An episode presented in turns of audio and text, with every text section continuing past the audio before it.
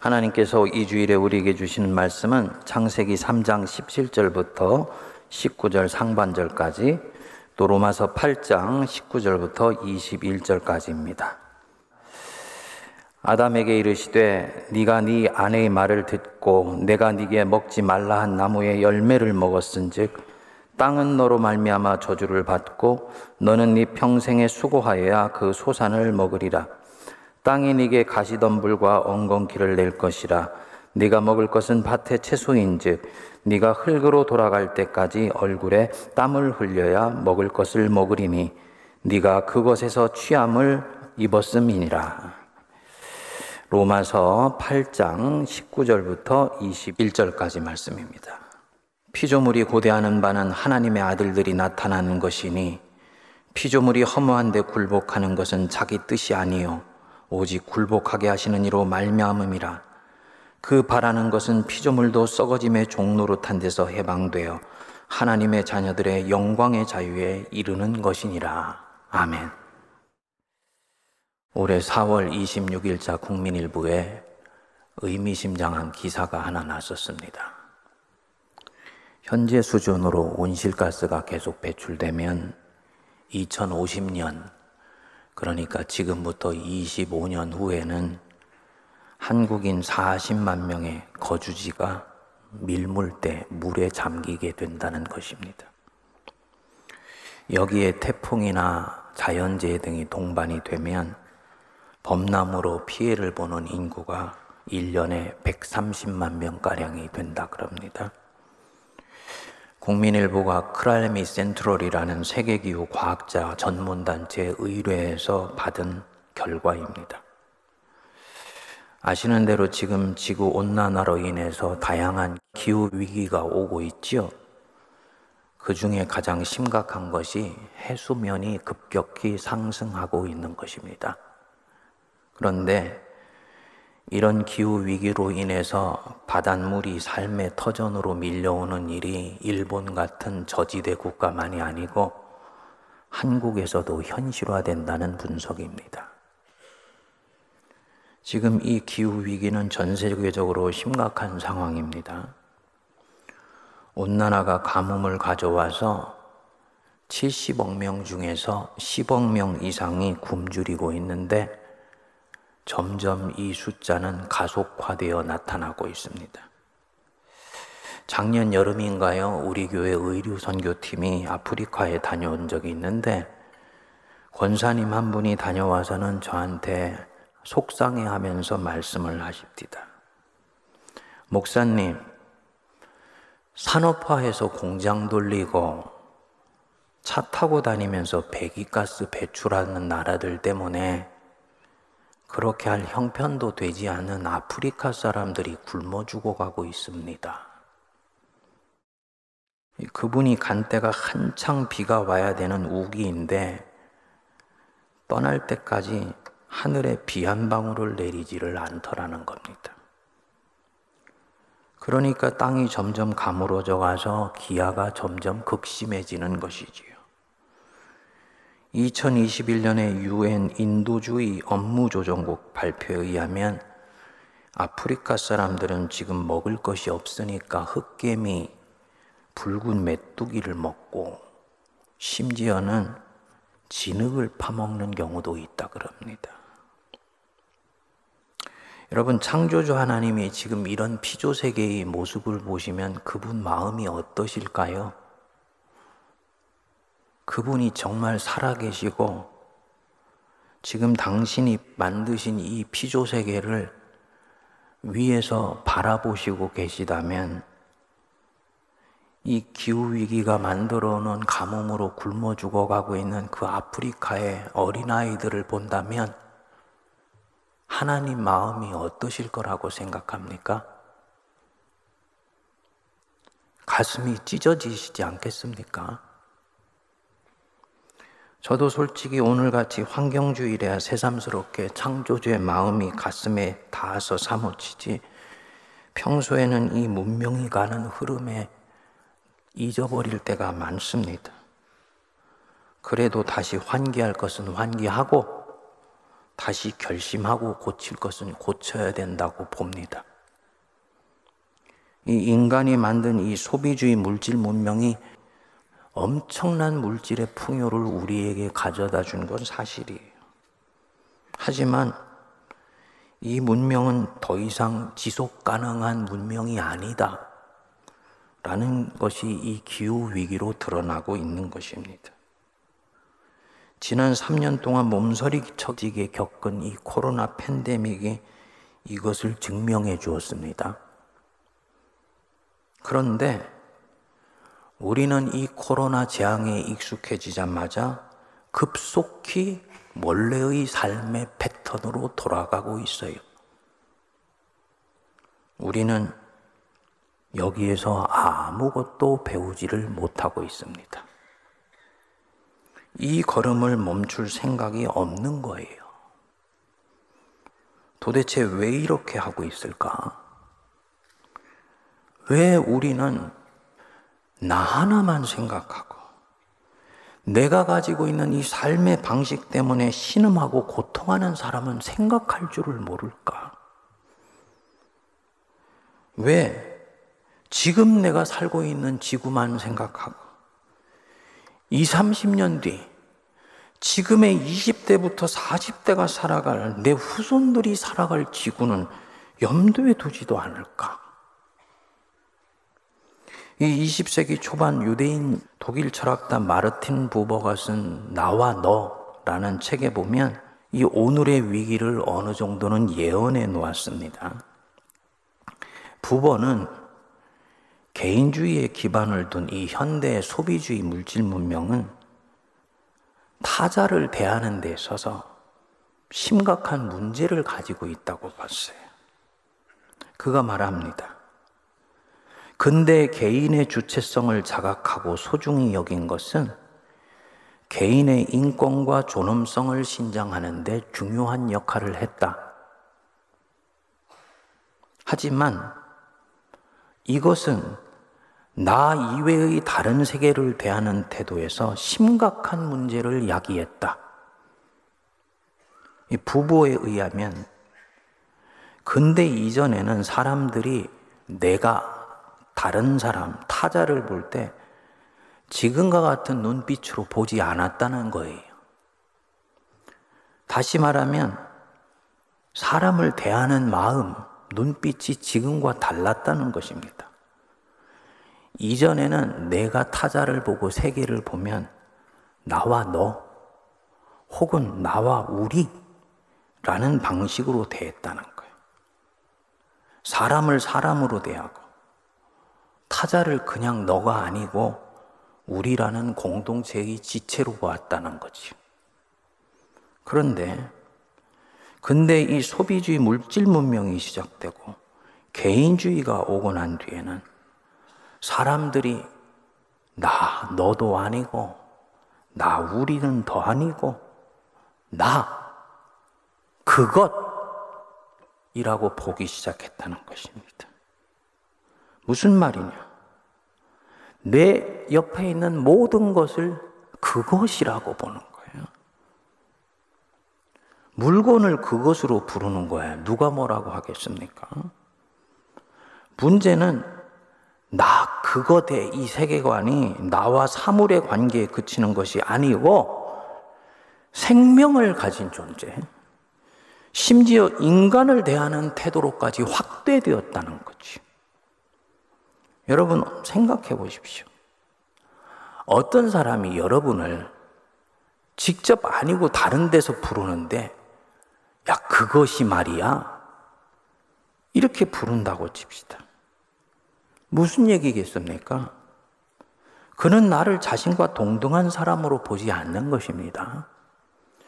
사랑하고 존중하고 존경해 줘야 할 인간으로 보지 않는다는 얘기예요. 우리 옆에 있는 동물이나 식물을 그것으로 보면요.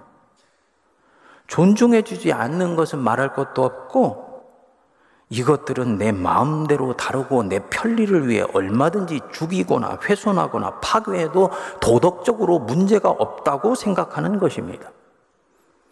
내 이익을 위해서 사람을 고통 속으로 몰아넣습니다. 그래도 괜찮습니다. 법에만 안 걸리면 되는 거예요. 왜냐? 죄는 그것이니까. 우리 편리함을 위해서 자원을 마구 훼손해. 그 안에 짐승들을 서식지에서 몰아내도 괜찮아요. 어차피 쟤들은 말도 못하고 인간이 아는 그것이니까. 창조주 하나님을 모르는 불신자들은 다 그렇다 쳐도 창조주를 하나님으로 믿는 그리스도인이 만일에 이렇게 세상을 본다면요. 하나님 보실 때는 이게 더 고통스러운 일입니다. 지금 자식이 애비의 마음을 모르고 있기 때문입니다. 우리가 성경을 똑바로 읽어야 된다고 저는 봅니다. 지금 우리가 가고 있는 이 문명은 성경이 보여주는 하나님의 나라와 전혀 대치되는 것입니다. 원래 에덴 동산에서 인간은 그를 둘러싸고 있는 이 세계와 하나의 유기체로 연결되었어요. 균형과 조화를 이루며 살았습니다. 인간과 그 인간이 속해 있는 피조 세계 전체가 창조주 하나님의 품 안에 있었어요. 하나의 지체로 연결되었다는 말입니다. 인간도 하나님이 낳으셨고 피조 세계도 하나님이 낳으셨어요. 인간만 하나님이 낳으신 게 아니에요. 인간만 생육하고 번성하라고 말씀하신 것이 아니고 피조 세계도 분명히 창세기 1장에서 생육하고 번성하라고 말씀하셨습니다. 그러니까 영적으로는 이 인간과 피조 세계는 서로 형제 자매이고 지체라는 얘기입니다. 우리가 인간과 피조 세계를 대할 때 오해하는 것이 있죠. 창세기 1장 28절에 보면 하나님이 인간을 만드시고 피조 세계의 모든 생물을 다스리라 하셨다. 여기서 이 다스리다라는 말이 히브리어로 라다입니다. 이 단어는 우리가 생각하듯이 내 마음대로 통제하고 지배한다는 단어가 아니에요. 원래 뜻이 조절한다, 섬긴다, 돌본다 이 뜻입니다. 청지기로서 섬기고 돌보는 게 라다예요. 실제로 아담이 에덴 동산 구석구석과 피조 세계를 섬기고 돌봤어요. 그랬는데 죄가 세상에 들어온 거예요. 죄가 세상에 들어오기 전에는 인간이 자연을 자기 마음대로 훼손하거나 착취할 대상으로 여기지 않았다는 말입니다. 인간은 자연을 창조주 하나님 안에서 형제 자매된 생명으로 인식했습니다. 자연 또한 인간을 형제 자매로 여겼어요. 그래서 인간이 땀을 흘리지 않아도 노동을 하지 않아도 형제인 인간에게 먹을 것을 풍성히 내어주었습니다.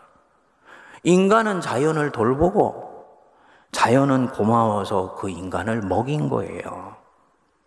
지체 관계였습니다.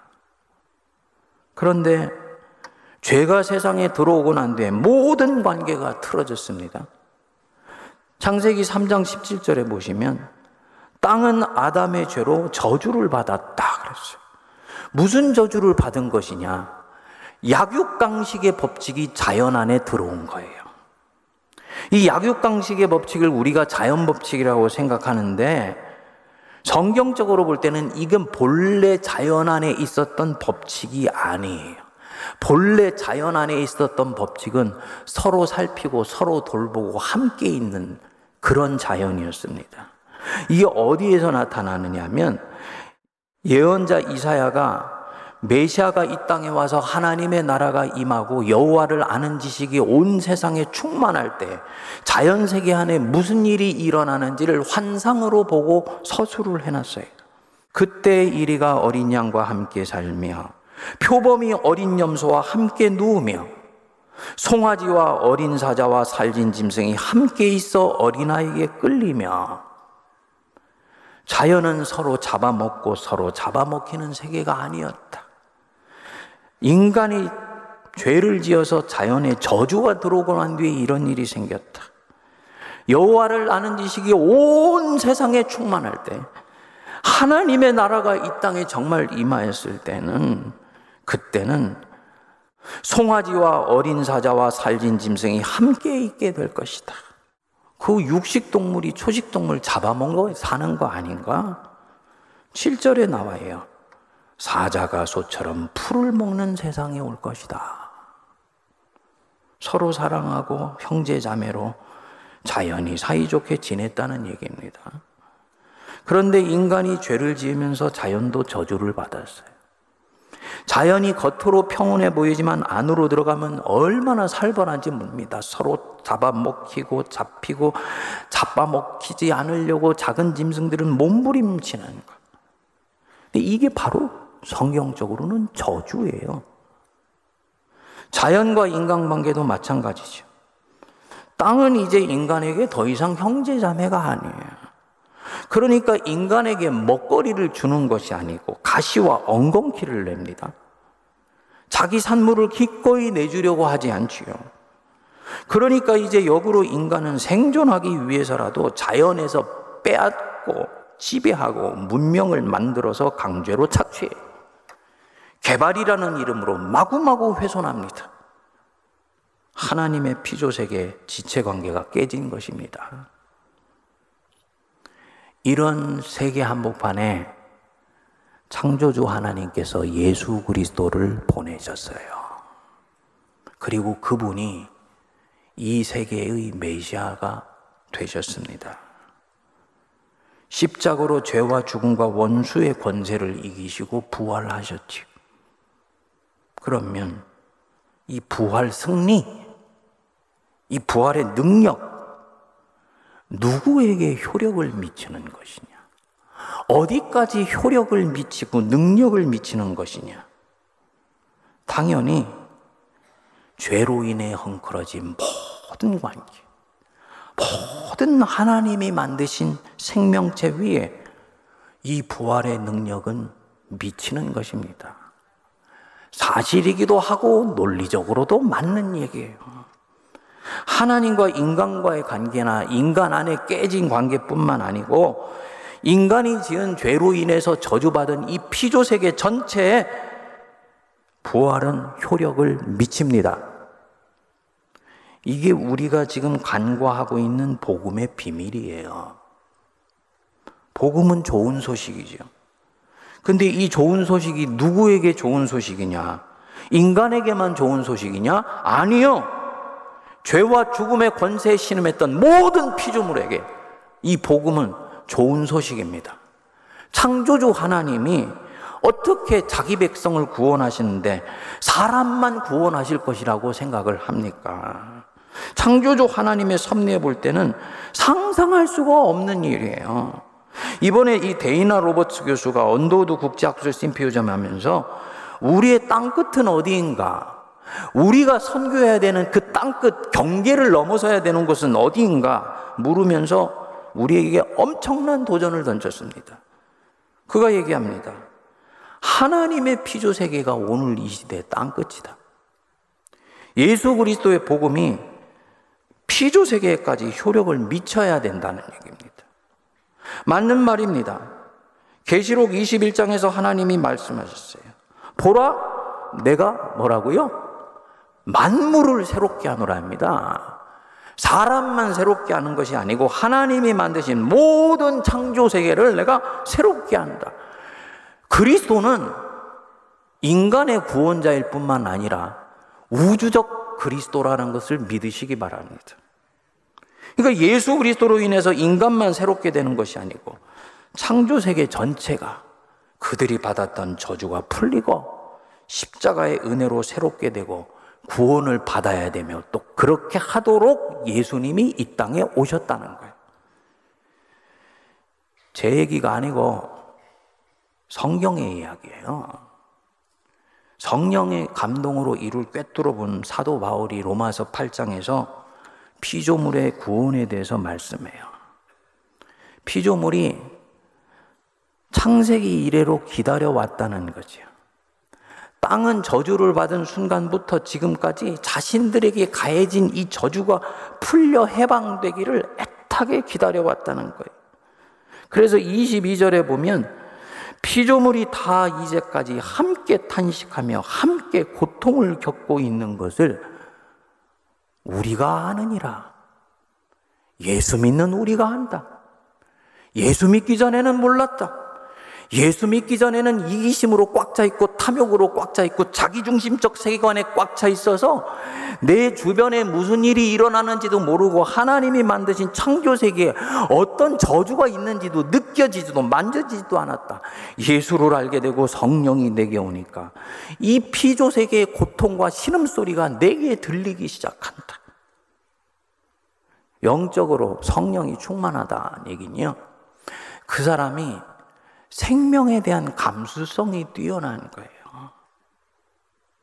그래서 이 사람은 하나님의 음성을 지금 들어요.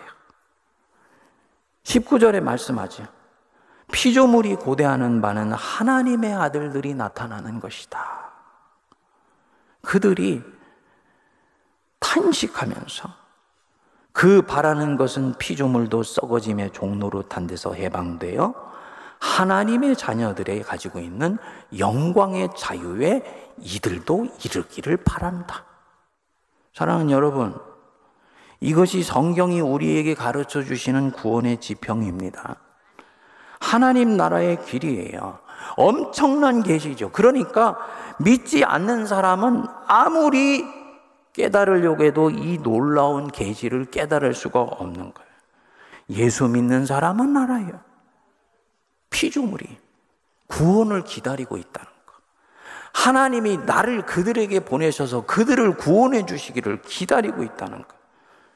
그런데 도대체 무슨 근거로 예수님은 우리 구원에만 관심 갖고 있다고 생각하십니까? 성경은 분명히 자연 자신이 하나님의 아들들 나타나서 자기들을 해방시켜주고 자유케 해주시기 원한다고 말씀하시잖아요. 근데 왜 이것을 가르치지도 않고 배우려고 하지도 않습니까? 저는 요즘 같은 이 기후 위기를 보면요. 오늘 같은 설교 1년 52주 계속하고 싶어요. 세계 인구의 35%가 기독교인이에요. 근데 왜 기독교인이 지구가 이 소비주의 물질 문명으로 파괴되어서 인간 생존 자체가 말살되기 직전인데 입술을 꾹 다물고 있습니까? 성경 전체의 논리로 볼 때도 그렇지요. 인간의 죄로 인해 피조 세계가 병들었어요. 그런데 창조주 하나님이 정말 인간만 구원하시겠습니까? 당신의 또 다른 자식인 이 피조 세계의 생명 전체를 외면하시겠습니까? 논리적으로도 맞는 얘기잖아요. 그래서 요나서 4장 마지막에 보면 그 말 안 듣고 도망가는 요나를 억지로 끌어서 왜 원수 나라인 이 아수르에서도 니누에로 보내준지를 말씀하세요. 주님의 마음이 그대로 녹아져 들어 있는 대목이에요. 하물며 이 큰 성읍 니누에는 좌우를 분별하지 못하는 자가 12만여 명이요. 가축도 많이 있나니 내가 어찌 아끼지 아니하겠느냐. 너희들은 말이나 하지. 너희들은 아프면 아프다고 말이나 하지. 내 생명 되고 내 자식 되는 이 육축들은 말도 못해. 아파도 말도 못해.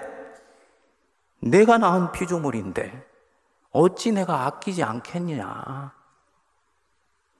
도대체 우리가 무슨 근거로 예수 그리스도의 십자가와 부활이 우리에게만, 인간에게만 배타적으로 미친다고 생각합니까? 다른 피조 세계의 생명은 십자가의 효력에서 제외된다? 성경적으로도 맞지 않고 성경적 세계관의 논리로 볼 때도 아무 근거가 없어요. 우리가 성경을 성경으로 읽지 않으니까 믿지 않는 사람들이 예수 믿는 사람들을 시큰둥하게 보잘 것 없이 보는 거예요. 적어도 성경으로 무장하면 야, 저 사람들은 우리가 갖고 있지 않은 희원한 가치관과 숭고한 세계관으로 무장해 있는 사람들이구나. 이게 이 사람들에게 느껴질 때 이들이 그리스도교의 진리 앞에 머리를 숙이고 무릎을 꿇는 것입니다. 자기들하고 똑같아 보이는데 무슨 매력을 느껴가지고 교회를 온다고 생각을 하겠습니까? 안타깝게도 오늘날 우리 신앙이 너무너무나 인간 중심적이잖아요. 성경은 그렇지 않은데 뭘 얘기하는 것이냐? 오늘날의 기독교가 이 물질주의적 소비 문명에 투항하고 있다는 얘기입니다. 어느 신학자가 이것을 보고 안타까며 도전했습니다. 진정 지금 당신이 생각하는 구원의 하나님이 창조 세계를 지으신 하나님, 예수 그리스도의 아버지 하나님과 동일한 하나님입니까? 코로나 팬데믹이 인간에 대한 자연의 역공이라고 제가 말씀을 드렸습니다. 인간이 자신을 너무나 못 살게 굴고 함부로 대하니까 자연이 그동안 품고 감당하던 바이러스를 나 도저히 못 감당하겠다고 인간에게 오픈해 버린 거예요. 기후 위기도 지금 마찬가지예요. 자연이 도저히 인간이 못 굴어서 살 수가 없으니까 스스로의 시스템을 포기해 버리는 것입니다. 그것이 그대로 인간에게는 재앙으로 돌아오는 거예요. 그 현실 속에 우리가 지금 살고 있는 거예요. 그러니까 오늘 설교는 죄송하지만 졸면 안 돼요. 이상한 목사가 지금 심각하잖아요. 1부 때도 설교하면서 눈물이 나고 2부 때도 설교하면서 눈물이 나더라고. 사모가 저한테 그래요. 당신 그렇게 1, 2부 계속 울면서 설교하면 환경부에서 상 주시겠소이다. 그게 아니고요. 저는 인위적으로 울 수 있는 사람도 아니고 인위적으로 목청을 높일 수 있는 사람도 아니에요. 틀림없는 것은 내 안에 계신 성령님이 말할 수 없는 탄식으로 이 피조 세계를 보시면서 아파하시고 있다는 것. 우리 인간이 특히 당신 믿는다는 기독교인들이 이 문명의 흐름에 투항해버려서 그들과 똑같이 나와 함께 살고 있는 내 형제 자매를 잇 그것으로 보며 살고 거예요.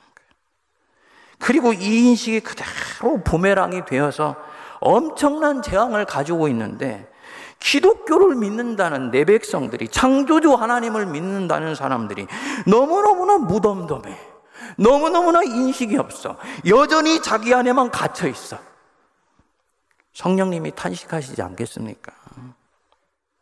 여러분, 성경 똑바로 읽으십시다.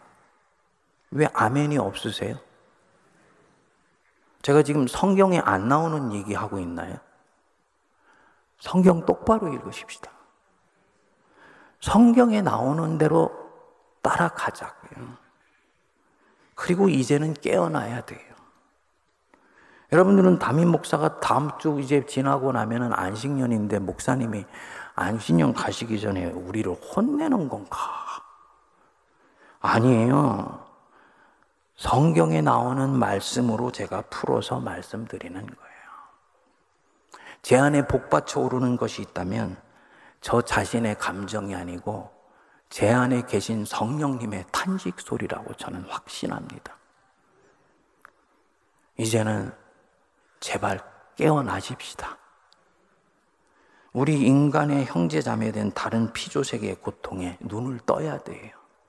그리고 이제는 이 소비주의 물질 문명에서 나온 삶의 방식이 아니고 새로운 삶의 방식을 조금씩 연습해야 됩니다. 친환경적이고 피조물 된 내 형제 자매들을 배려하는 삶의 방식, 그 생태적인 삶의 방식에 눈을 떠야 돼요. 그랬을 때만이 내 형제 자매인 자연도 살아 돌아오고 지금 이미 우리가 그들을 힘들게 해서 우리에게 돌아오는 이 기후 위기라는 부메랑이 멈추게 되고 회복되는 날이 오게 되는 것입니다. 작은 것부터 실천할 수 있게 되기를 바랍니다. 작년 환경주일부터 시작했죠. 아까 우리 광고도 했는데 텀블러 소지 운동 우리 계속 하십시다. 이 설교하지만 저도 부끄러워요. 작년에 제가 이 설교하고 나서 성도님들이 저한테 텀블러를 두 개를 사주시더라고요. 하나는 쓰다가 부셔져 가지고 버렸는데, 하나를 갖고서 부끄럽습니다만 정확하게 4개월을 갖고 다녔어요. 누가 그래? 목사님 4개월이면 꽤 길게 갖고 다니신 겁니다. 근데 이번에 이 텀블러에 대한 통계가 나왔는데요. 텀블러 소지 운동이 성공하려면 1년은 써야 된대요. 1년 안 쓰고 그냥 어디에 놔두면 그 텀블러 만드느라고 들어간 환경 비용이 일회용 컵 안 쓰는 비용보다 더 크게 된다 그래요. 우리 세문학교의 장점이 한 번 하면 계속 하는 것 아닙니까? 텀블러 소지 운동 우리 다시 시작하십시다. 그리고 우리 교회가 깨어있는 교회이기 때문에 오래전부터 한국 교회가 이 기후에 눈뜨기 전부터 실천해 왔던 그룹들이 있고 성도들이 있어요. 거기에 녹색 기독인 10계명이라고 있더라고요. 하나씩 보니까 괜찮아요. 그 1이 뭐냐면요. 일회용품 쓰지 맙시다. 2가 뭐냐? 이용합시다. 대중교통. 3. 삼갑시다. 합성세제. 4. 사용합시다. 아나바다. 이 아나바다 아시죠? 우리 교회 센터도 있잖아요. 아껴 쓰고 나눠 쓰고 바꿔 쓰고 다시 쓰고. 5. 오늘도 물 전기 아껴 씁시다. 6. 육식 줄이고 음식 버리지 맙시다. 아, 육식을 왜 줄이냐? 이 고기 하나님이 창세기 때 이 노아의 홍수 이후에 먹으라 그랬는데 요것도 이유가 있더라고요. 이 육식을 먹으면 이제 이 호주나 북미에서는 소를 키우지 않습니까? 근데 엄청난 규모로 이 소를 키우는데 이 소가 뿜어내는 가스가 전부 지구 온난화를 가져오게 된대요. 그러니까 우리는 뭐 불교인이 아니니까 육식을 끊을 수는 없습니다만 지금보다 육식을 줄이고 채소를 좀 더 많이 먹고 이게 생태적인 삶이라는 거예요. 7. 7일에는 하나님도 쉬셨습니다. 시간에 쫓기지 않게 삽시다. slow speed life를 계속하면 이 급속하게 문명이 100km로 가던 것을 20km, 30km로 줄이면서 기후가 회복될 수 있는 시간을 준다는 면에서 얘기하는 것입니다. 팔지 맙시다. 소비 광고의 한눈을 구, 구합시다. 작고 단순하고 불편한 거. 요거 참 요것도 힘들어요. 생태적 삶의 핵심이요. 내 형제 자매 된 피조 세계를 위해서. 저 아프리카에 굶어 죽어가 있는 아이들 생각하면서 내가 불편을 감수하는 거예요. 제가 작년에도 이 환경 설교를 하고 나서 마음 먹고 이제는 엘리베이터를 들 타고 걸어 다니는 연습을 했거든요. 특히 이 계단을. 그것도 5개월 가니까 도저히 지쳐서 안 되더라. 근데 어쨌든 생각날 때마다 계속 꾸준히 하는 것입니다. 불편한 것을 감수하는 것. 그리고 10. 십자가의 예수처럼 가난한 이웃을 돕시다. 한 가지 한 가지씩 우리가 같이 살피고 또 내 자신 속에 적용해 가면서 피조물에 고대하는 것은 하나님의 아들들에 나타나는 것이다. 피조물이 고대하고 간구하고 열망하는 하나님의 아들, 딸들 되시기를 축복합니다.